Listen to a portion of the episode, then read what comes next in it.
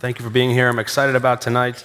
Uh, this is a message that, um, well, I'm gonna, I'm gonna tell you where this came from. Actually, I'm gonna I'm gonna uh, do a praise report on the Sacred Season. So, if you don't know what Sacred Season, T J gave a little bit uh, during our intro. Uh, Sacred Season is a is a season of prayer and fasting uh, that our church uh, family is doing together.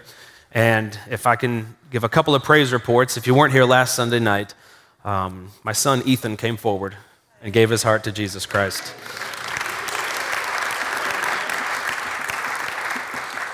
And uh, that was like an hour into Sacred Season, and I thought, all right, um, this this is going to be a powerful couple of weeks. Um, and then sure enough, um, Monday night was was the next thing that I experienced, and I, I would I, you know I would love to ha- pass the microphone around and have you all tell about Sacred Season, but uh, Monday night, Um, a, a good friend of mine in ministry whose church is also doing Sacred Season. He is actually at Palmetto Point where we got our materials from. And um, it, it turns out that that God, um, he, he had both of us restless Monday night um, with the same idea that God is trying to, to get us to see people, um, trying to have us see people the way he sees people. He's trying to change our perspective and to see people through his eyes. It's very difficult. It's very difficult to do that, okay? And so tonight is a little bit of that. Next week, I'm gonna do kind of a two-part. Um, it's gonna be a different topic, but it's gonna go along the idea of uh, perspective change and seeing people the way Jesus sees them, because his eyes are so different than ours. And uh, in fact, last Sunday I asked, asked you this question to kind of consider your perspective on something. Do your thoughts change your actions, or do your actions change your thoughts? And I hope some of you kind of chewed on that for the week, um, because typically we think that our thoughts change our actions, but as we find out every January with New Year's resolutions is that our thoughts typically don't actually change our actions. We want them to, but they don't.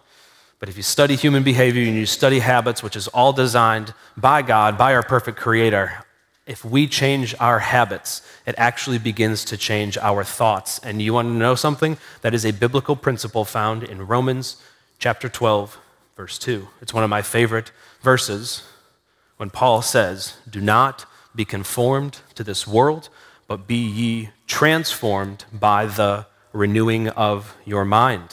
And so instead of our thoughts changing our actions, right? Our actions actually change our thoughts. And we see that in the lives of the disciples. They chose to follow Jesus, but they didn't know he was the Son of God. See what happened there? They chose to follow him first, and then ultimately they came into the knowledge of who Jesus was. In that case, their actions changed their thoughts. So anyway, so I'm in this season of perspective changing, trying to change your perspective on things. And so make sure you're here next week um, as we kind of do another um, perspective changing time. And so, for the last um, thirteen years now, I've been a police officer, and I have spent most of that time, or, or at least uh, about eight years of that time, as a detective. And as a detective, that means that I investigate crimes of a serious nature, um, and it often means that my day or my time um, I spend in court. And what I want to do is I want to familiarize you a little bit with the process um, of a courtroom, of a standard courtroom, Um, he, here in our country. And so maybe you're familiar, maybe you watch uh, crime dramas, you know, courtroom dramas, you know, Law and Order is like one of the classic ones, or the movie A Few Good Men, "You Can't Handle the Truth," right? Stuff like that. It's very interesting, it's very engaging, it's very exciting to watch, and that's of course why um, there are dozens of shows uh, that you can watch.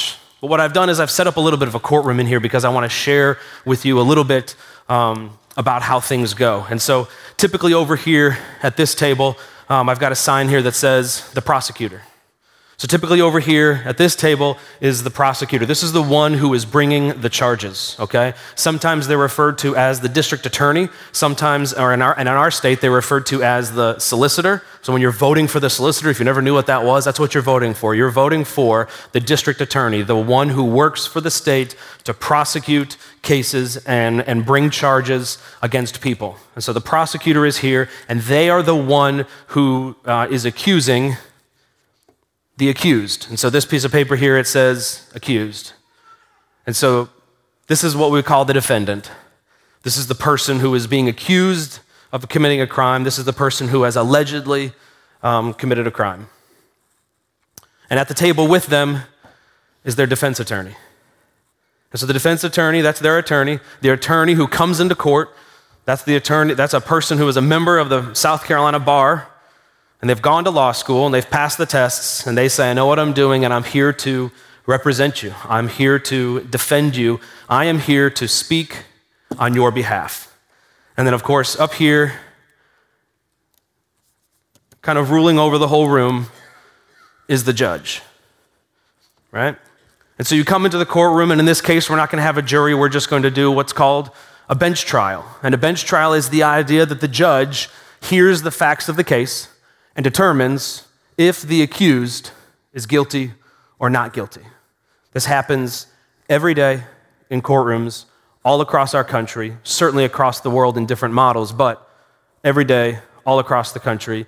This is the essence of our criminal justice system. And here's what happens. The prosecutor comes in, and the prosecutor says, Your Honor, these are the charges. And the person is accused of whatever.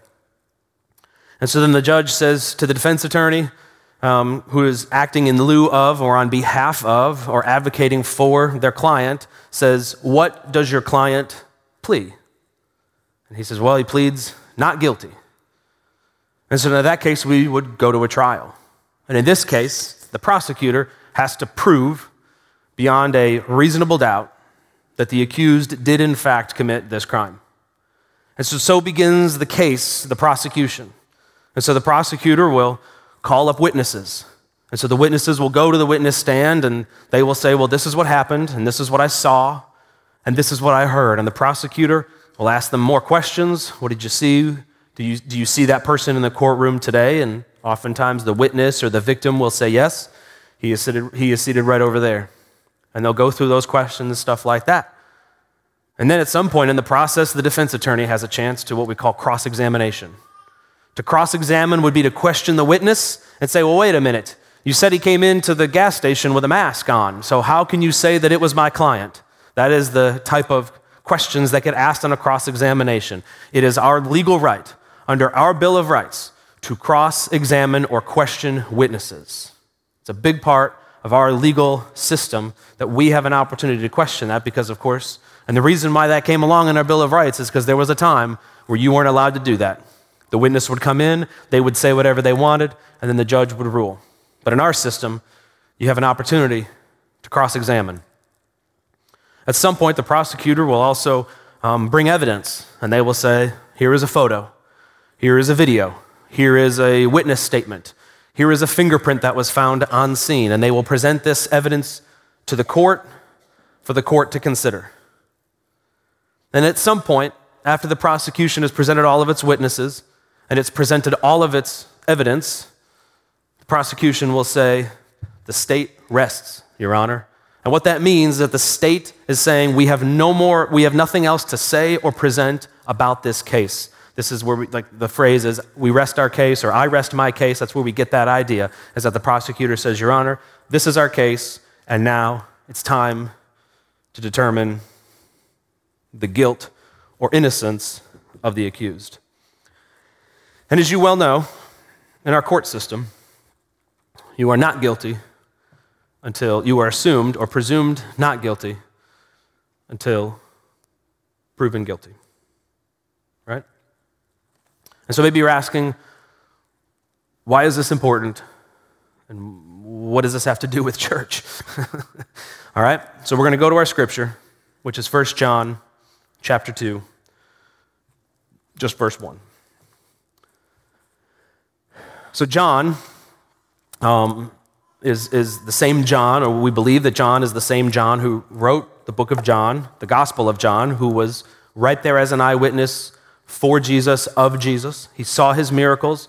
He saw him. He watched him die. He had breakfast with him on the beach um, the next day. Uh, John, who also wrote Revelation. That's who we believe is, is writing when he writes this. And so John, his angle on everything is love. That's that's kind of a theme throughout the Gospel of John, throughout Revelation, but of course it turns into a, a, a justice type of a situation.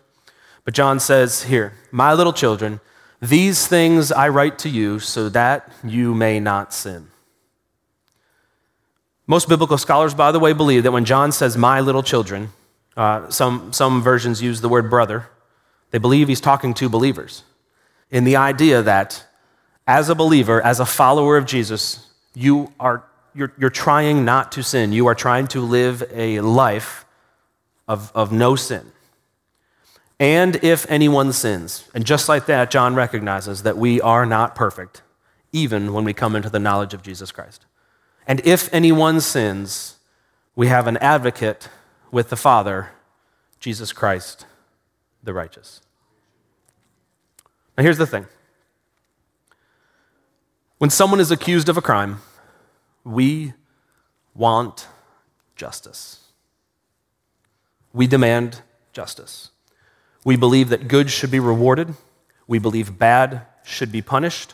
We believe crime should fit that, that, that crime should result in punishment and that the punishment should fit the crime. Right? All of you are nodding along because this is built into us. We are hardwired to think and believe and feel this way. It is the way God created us.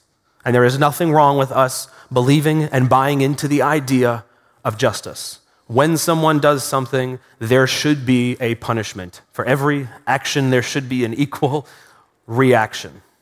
But can we all agree that things start to change when the accused becomes you? Think about this. When you're the accused, when you're guilty of something, you do not want justice. You want mercy. It changes just like that. Doesn't your perspective change just like that? Well, what I want you to understand is there's actually something else going on. There's actually something going on in the supernatural on your behalf. It is a supernatural courtroom. Because if we sin, which we do, we have an advocate with the Father, Jesus Christ, the righteous. And so what happens is, in the supernatural courtroom, now all of a sudden, you are the accused, but you've got an advocate with the Father. Do you feel the shift just, do you feel the shift just like that? Five minutes ago, you're sitting here and you're thinking, if they're guilty, they deserve to be punished. But just like that, when I turn the accused into you, you feel that? You feel that tension start to kind of build in you just a little bit because you're, you're like, you're like, oh, oh.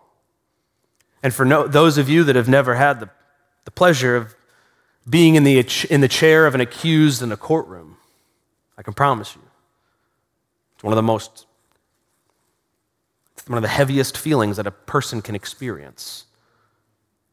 Because there's no one in that room fighting for you. There's no one. We like to say that you are innocent until proven guilty, but we all know in the court of social opinion, you are guilty until proven innocent. And so we have you, and we have the advocate. And these are all the different players in our, our, our little courtroom. And you know, the prosecutor actually becomes accuser. I've got the word accuser on that. And so let's talk about you. You, Adam. It's the Hebrew word. It's where we get. It's why we refer to them as Adam and Eve. Adam is actually comes from the word Adam, and it means man. It's the Hebrew word for man, and that's you. And you're born of flesh. You're born of a fleshly bloodline, which is comes from Adam. When sin entered the world, and you were born of sin when you're born of flesh.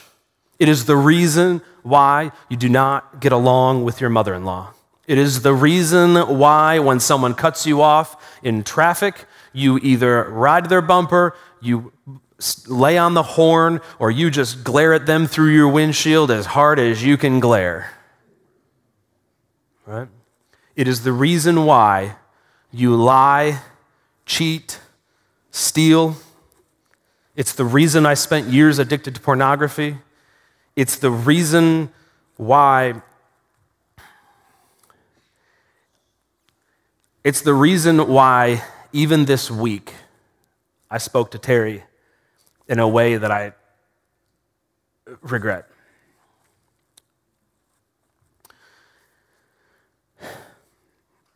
It's you. That's me.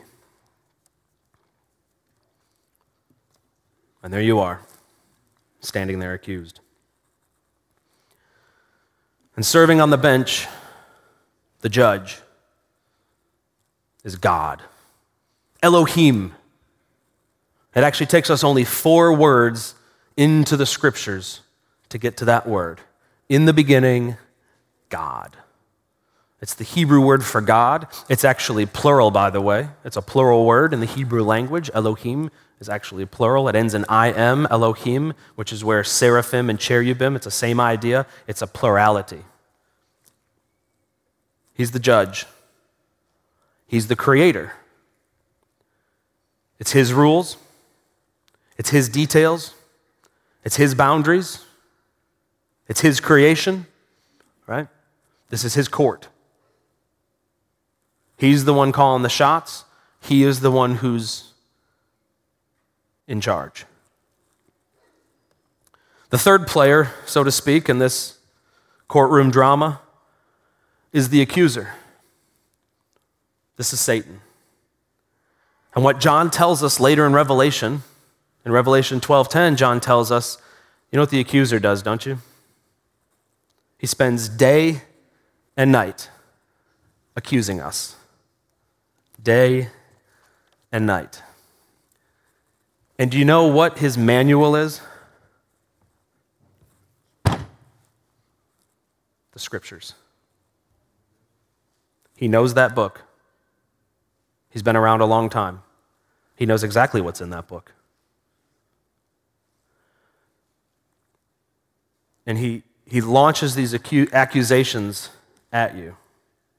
Which is funny because, you know, that's that's actually what happened at the very beginning. You know how we know that he knows the scriptures is because that's what he used to trick Eve. He used God's word in the very beginning to deceive Eve. When it said the serpent, right, was, was the most deceitful, depending on words you're using, but the serpent essentially was so deceitful. And that's one of the reasons is because he knew God's word and he twisted those with Eve. And the Greek word um, in Revelation chapter twelve, the accuser, is kategoreo. That's the accuser. And he stands there accusing you of all of these crimes. And in the back of your mind, you know he's right.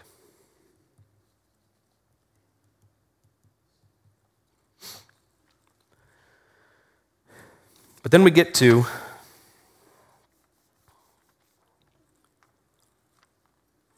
the fourth player in this, uh, or, or yeah, the, the fourth player in our, our courtroom drama here, and this is the advocate. If anyone sins, we have an advocate with the Father, Jesus Christ, the righteous. And the word is parakletos. Say parakletos, say that. Parakletos, it, it, it, it, we, we say it paraclete, and a paraclete is an advocate. And there are several words that we will use and we can use when it comes to the idea of parakletos or an advocate. It means comforter, it means counselor, it means helper, it means uh, defender. You see, what's interesting is that attorneys uh, attorneys do not have a, a, a very good um, image in our world, right? Attorneys just kind of have a bad reputation and kind of a, a bad name. They make up silly commercials, call all nines and all that stuff. And they just don't have a very good, you know, kind of a reputation or whatever in our world. And so it's very interesting that of all the things that Jesus becomes is that he becomes our attorney. He becomes our advocate, our paraclete. He is the one who comes alongside. And, and you'll see this in the courtrooms, right? You'll see with the defense attorney, they'll turn and they'll whisper to their client, and they'll say a couple of things. Because what they're doing is they're telling them, and they're interpreting things, and they're explaining some things to them. And Jesus, he's turning to them, and he's telling them a few things, and, and he turns to you, and he says, listen, I got this. I got this.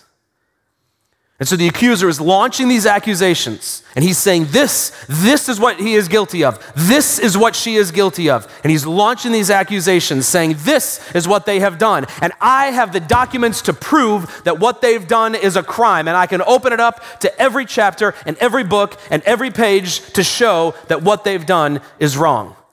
And it goes on and on and on, because let's be serious, humanity does not leave the accuser with a so- shortage of things to accuse us of. And do you know what Jesus says when the judge looks to him and says, so what do you have to say on behalf of your client? Jesus says, he's guilty on all charges. And you're like, wait, what? This is the worst attorney I've ever had. What are you doing? How could you possibly say that? And you're thinking to yourself, this is like no attorney I have ever seen, but you ain't seen nothing yet.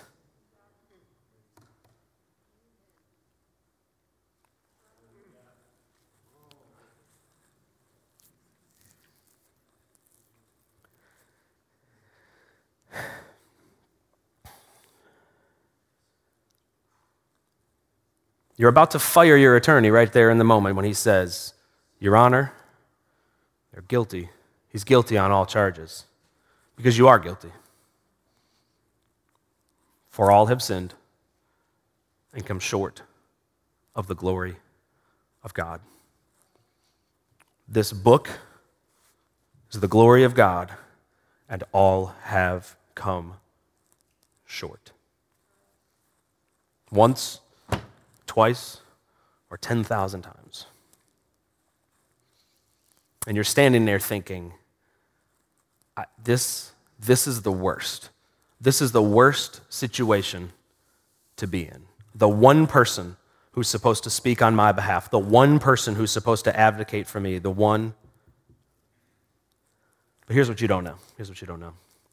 He knows this court system better than anybody. You know how? You know why? You know how? Because of Elohim. Elohim is plural. Because he is. He is the Godhead. He is part of the Godhead. And he knows this system better than anybody. And you know what he knows? He knows that he is a God of justice. And a God of justice demands punishment for a crime. And you're thinking, I am in a bad way right now. Not only did he just say, I'm guilty on all charges, now he's telling and reminding the judge that you are a God of justice. You are a judge of justice, and you believe in justice, and you believe that good should be rewarded, and bad should be punished, that crime should be punished, and the punishment should fit the crime. And he knows this because it says, for the wages of sin is death. There is punishment, there is payment to be made. So here's your advocate, the one who's supposed to speak for you, says you're guilty on all charges, and says, and there's punishment coming for that. And you stand there in silence, waiting for your punishment. And Jesus says, but Your Honor, there will be no punishment for him. Because if he knows this courts, and he knows that punishment must be carried out, but he also knows that this court does not allow for double jeopardy. You see, double jeopardy is another thing that we have in our Constitution, in our Bill of Rights, and it says that punishment for the same crime cannot be carried out twice.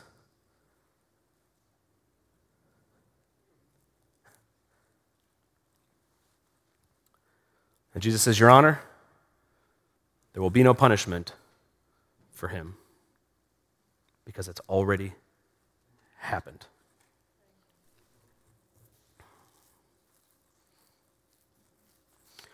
Would you do me a favor and go to First John two two? The next verse. And he himself is the propitiation for our sins, and not for ours only, but also for the whole world. You see, the propitiation, it's a very, it's kind of a churchy word. It's kind of something that I, I want to make sure um, that you understand. Propitiation means that something is satisfied. This is part of the idea where we get the idea that there is a debt that must be paid, and this debt hangs in the balance. It hangs in the supernatural until it, until it gets paid, and then the propitiation happens, and then it is satisfied. You see, but there's more to it than just the idea that a debt is being paid, which is why one analogy in the scriptures cannot totally sum up what was accomplished on the cross. It is more than just a debt that was paid, the propitiation. It says there is a tension.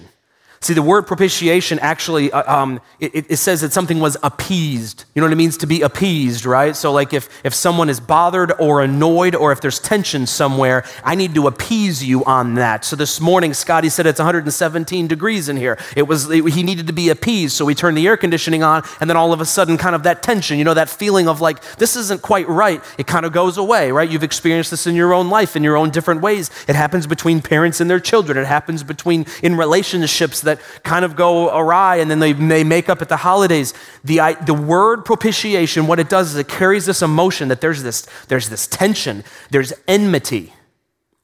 And enmity is a word that we get in the very beginning in Genesis chapter three, because here's what happened.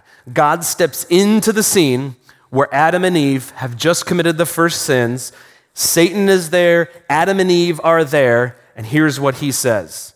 He says to the he says to the serpent, he said, there is going to be enmity, enmity between you and the offspring of this woman, and you will bruise his heel, if you're familiar with this. But either way, the point you need to understand is that what he says is there is now going to be eternal strife, tension, enmity between these two, okay? Between uh, the offspring of Eve, and he's referring to Jesus, and Satan. There is constantly going to be that tension. That enmity must be satisfied.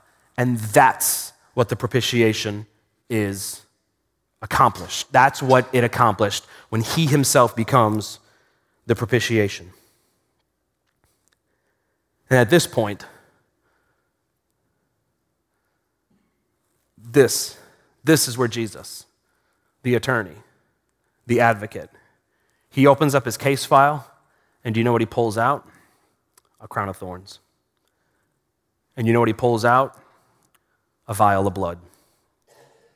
And you know what he pulls out? You know what, he, he walks out the courtroom and drags the cross back in. And he says, here's Exhibit A, here's Exhibit B, here's Exhibit C. Here's all of the proof that this punishment has already been carried out.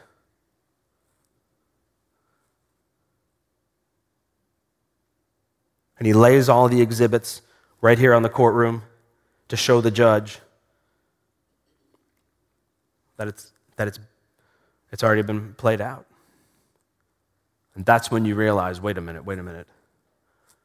I think I've got the best advocate anyone's ever asked for. And so then you're standing there and you realize that your defense attorney said you were guilty from the very beginning, but it's possible that you're about to be pardoned. But guess what? It doesn't stop there. Because here's what your advocate goes on to do. Your advocate goes on to have your record expunged. Now, an expungement is essentially after someone has been um, tried and convicted of a crime. So that is where they are found guilty or pled guilty. So they are they are considered uh, convicted of a of a crime. And a, an expungement is where you petition the courts to um, take it off of their record. You could see, you could see you could see. Some of you are you're already one step ahead of me, and you see how good this is. And now your defense attorney goes to work. He does something unbelievable as he works to have your record expunged. There's a scripture probably many of you are very, very familiar with, and it's Second Corinthians uh, five twenty-one. He became sin who knew no sin, so we could become his righteousness. It's, it's a little variation depending on what you're studying, but so that we could become his righteousness. You see, I, I want to make sure that you understand something. This right here is the definition of justification. If you have never been familiar with, or, or if you're, you've heard the term justification, we kind of use it in the church world. Listen to me on this. I used to think that when Jesus died on the cross, that what he did was he paid for our sins, and that is true. But it actually goes one step further, and that's what Paul tells us in the letter to the Corinthians, that he became sin who knew no sin, that we could become his righteousness. At that point, it becomes as if you were never guilty to begin with, and that is such an important concept. It is a very important concept for you to understand. For a long time, I believed that it was like, okay, well, he just went and he kind of paid the debt, and that was the punishment. But this, this is what justification means. It means you are justified. And, and I want to I want to unpack that um, just a little bit more. I want to make sure um, that you understand this. So there's a book that we study in the New Testament. It's called Philemon, okay? And in the book of Philemon or Philemon or Philemon or I don't care, uh, Paul is writing this letter um, to a rich man whose slave has wronged him in some way. And when Paul writes the letter to the rich man, he is, he is, he is advocating on behalf of the slave who has now become a follower of Jesus. He's advocating to the rich man on behalf of the slave, hey, I know he wronged you, but he is um, part of the family, the body of Christ, and I'm asking you to elevate him from slave status to brother status. And that's exactly what the advocate is doing there. That's exactly what justification is doing. It is, it's, it's almost as if you go from the accused to you will not be punished to you are now a court official. It's like being promoted. Like you're sitting in this chair, they take the shackles off, they take the, uh, the the jail jumpsuit off, they give you regular clothes, and then all of a sudden, before you know it, you are part of the court system. You get elevated from prisoner to free, to brother of the court. It is very, very important that you see just what happens. It is way more than just dying for your sins. And, and then that's the idea, by the way. Remember I said at the beginning, I said there's there's way too many analogies about what Jesus accomplished for us just to stick with one. We can't just stick with the debt being paid. This is also why we refer to being heirs to the kingdom, right? At that point, then we are elevated to a status of a son, a daughter, a son who will inherit things from the kingdom. That's why, that's why we refer to that throughout the scriptures, that you get elevated to the status of an heir to the kingdom. Because slaves, they didn't get that. They may have had good lives as slaves, right? And they may have had the best masters, but they did not, they were not heirs to the fortune. And what happens here in this moment, when you thought it couldn't get any better, then, well, my punishment won't happen. Now, now your status has actually changed. And that is way different. So court is adjourned. And you've been elevated to this position, and you stand there kind of in awe. You stand there not really knowing what has happened. And then it gets even better. Because here's actually what Jesus does. Then the advocate, he actually left his place here on earth. What did he do? He went to heaven to be seated at the right hand of the Father. And do you know what he does? He continues to make intercession on your behalf. Now listen, it, get, it gets even better. I'm not, listen, it gets even better because here's, here's what you have to understand. because you're here. And you're not getting along with your mother-in-law. And you're cussing out the person on Deaton Road who doesn't stop at that stop sign, right? And you you you are you are continuing to battle what, what Scotty talked about this morning about having to separate the flesh from the spirit. You are still in that battle. I am still in that battle. And guess what? He's seated at the right hand of the Father, making intercession on our behalf. Because guess what? Full-time job, twenty-four hours a day, seven days a week. He's not going to stop accusing you. Right? He wants to remind you in court every single day that what North Wahala is going through is just a sign of this, and the church is that, and God is not to be f- believed, and the church of God is this, and Scotty is this, and Neil was selfish, and all of these things that the accuser, he just wants you to believe whatever he can throw at you so he can just continue to accuse you and continue to accuse you. And there he is as the advocate. And you know what he does? He says things like Paul writes in Philemon. He says, charge it to my account. You see, here's what happens in the book of Philemon. When Paul's speaking to the rich man, and he says, listen, I know he wronged you. Most people believe that he probably stole something from the master when he ran away. Running away was obvious, was a, was a problem, but also he probably stole something from him. And Paul, what does Paul say? He says, charge it to my account. And the advocate, Jesus Christ, the Son of God, seated at the right hand of the Father, says every day, listen, I know what Chris Burton did, but charge it to my account. And he, and he, and he opens up his hands one more time to the judge to show him the exhibits. He says, just char- charge it to my account. In fact, here's what he does. Listen, there's another term that we talk about that we, we actually learned from the book of Ruth. It's the idea of a kinsman redeemer. Okay, and this is kind of an Old Testament law that essentially if a woman, in the case of, in the book of Ruth, if a woman was left as a widow, then somewhere in her third or fifteenth cousin or something, you could find a kinsman who could then come in and marry her and redeem her because a widowed woman was considered, you know, substandard or, or, or her status was down here. And so the idea was that there could be a kinsman who could come in and be a redeemer. And guess what we have seated at the right hand of the Father? It is not just an advocate. It is not just someone who paid our debt. It is a kinsman redeemer. And here's the thing. Picture the cross. Kinsman being related this way, Redeemer justifying you and satisfying you to the Father. That's actually what happened on the cross. Do you see how all of those concepts all come together all at the same time? And the thing about a kinsman redeemer is that the kinsman redeemer had to be related to uh, the person that they were redeeming. How is Jesus Christ related to you? He came here for thirty some years and hung out. And guess what? He was fully man. He was hungry, he was thirsty, he was tired, he was weak. And here's what I think Jesus says. In fact, I, I prayed about this. Um, I, I talked with several people to make sure that I wasn't misspeaking.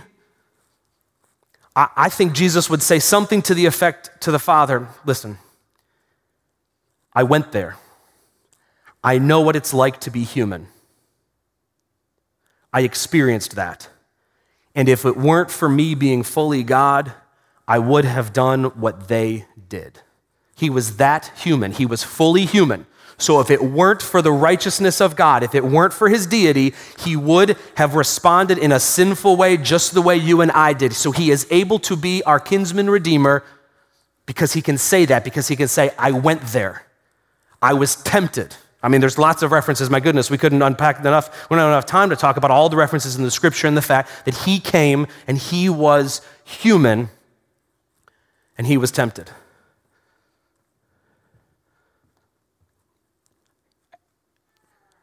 We can't get a better advocate than that. At the very beginning, we think to ourselves, we can't get much worse than the defense attorney who says he's guilty on all charges, but we can't get much better than that, but we do. That's not it. Because what happens in John fourteen twenty-six is that Jesus tells everyone, tells the disciples, when I leave, I'm going to send the Comforter. So now that the advocate has left, now that our attorney has left, and now he's seated at the right hand of the Father as our advocate, as our kinsman redeemer, he sends someone from his legal defense team to be with us all the time. And what does the Comforter do? Well, Jesus says in John fourteen twenty-six, he says he's going to teach you things and bring things to your remembrance. I don't know about you, but that seems to cover a whole lot of time. Teaching things is the future. Bringing things to remembrance is things from your past. And now you have a comforter. And, and this is cool, by the way. So we use the term comforter and counselor, comforter and counselor. The comforter deals with feelings. The counselor deals with facts. Think about, think about, right, the presentation I just gave over the last forty-five minutes, right? The comforter is the one who speaks to your feelings. It's okay. The advocate has this. The other part of my team has this. There's an advocate, and he's at the Father. It's okay. And listen, you can do this, and I'm going to tell you why. Now, see, he speaks. He, the comforter speaks to your feelings. Now, don't get me wrong. Sometimes the comfort speaks negatively. We call that conviction. That's when the comforter, right? That's when the comforter kind of gives you an elbow and says, ah, ah, ah, ah, ah. Weren't you in court? Weren't you in court last month when your defense attorney showed the pictures of his wrists, showed the pictures of his side, showed the video of him getting beat? Weren't you in court for that? Don't you remember what he accomplished for you? Do you really think that's a good idea? I don't think you should be thinking that. I don't think you should be saying that. I don't think you should be going there. I don't think you should be seeing him. That's the comforter, trying to guide you along with some feelings, while the advocate is seated at the Father, reminding him of the facts. Ah, I, I know. Charge it to my account. I, I know that. I know that. I know. I know she did. I, I know she. She went. I know she went back. Back to be with him, but charge it to my account. I, I know. I know that he sent that text, but charge it to my account. What's really interesting is that the word comforter in John fourteen twenty-six and the word advocate in First John two one. It's the same word, parakletos. John used the same word in referring to Jesus, the advocate, and the Holy Ghost, the comforter. He used the same word. Boy, that's powerful. Boy, that is so powerful. And and and I th- I think of this when I hear the uh, when I when I think about the, the comforter, how the comforter might help us in our our courtroom drama. It would be the situation where you leave this, this courtroom and you're just scratching your head and you can't really figure out what happened. And you think to yourself, I need to tell this story. I need to tell this story.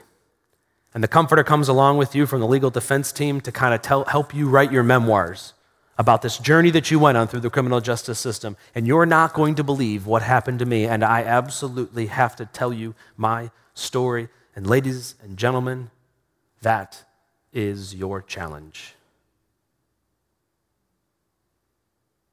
If you sat here this whole time, nodding along, agreeing and believing and following and saying yes, yes, yes, then guess what? You have a story to tell, and I've got to challenge you to tell it to someone. The only reason you know about Jesus is because someone told you. So the only reason that someone else will know about Jesus is because someone told them. And it, and maybe you're seated here, and you, you're you're you're into the church thing, and you, you you know, yeah, I believe the Bible and Jesus and that whole God thing, and he probably created some things, and I'm not really sure about the, the the flood or something, right? Maybe you've never really wrapped your mind around the idea that it's not just that he said you weren't guilty. He said you were guilty, and that's the reason why he went to the cross. But then throughout all of it, throughout all of it, you were made justified. You were made righteous. Because he became sin, but he knew none.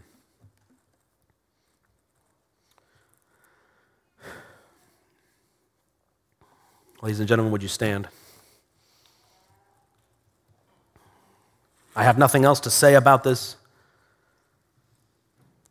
I feel like, I really feel like I just want to leave it right there. I feel, I, I feel like that right there is as powerful of a statement as I can make about what has happened and what is happening in the supernatural for you all of the time. Heavenly Father,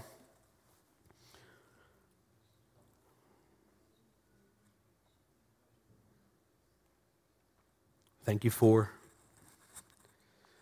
thank you for the scriptures that so vividly present the case for Christ.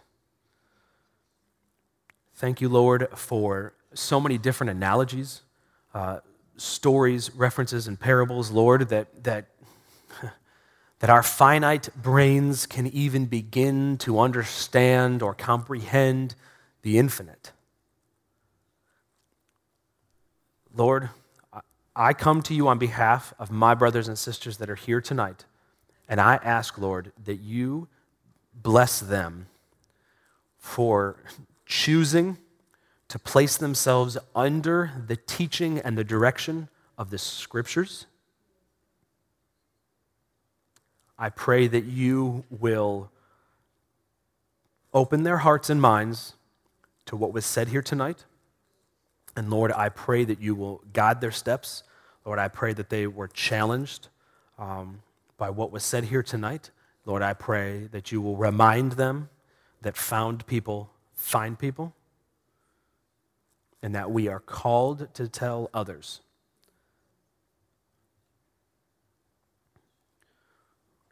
Thank you, Lord, for the body. Thank you for this building. Um, thank you for the, the death on the cross by a, a perfect lamb who deserved it not. And we ask these things in your name. Amen. So I, I have one thing for you to consider, and, and, and you're dismissed, and it's this. Um, in our court system, you are not guilty until proven guilty. But in his court, you are guilty until you are proclaimed not guilty. Have a great week.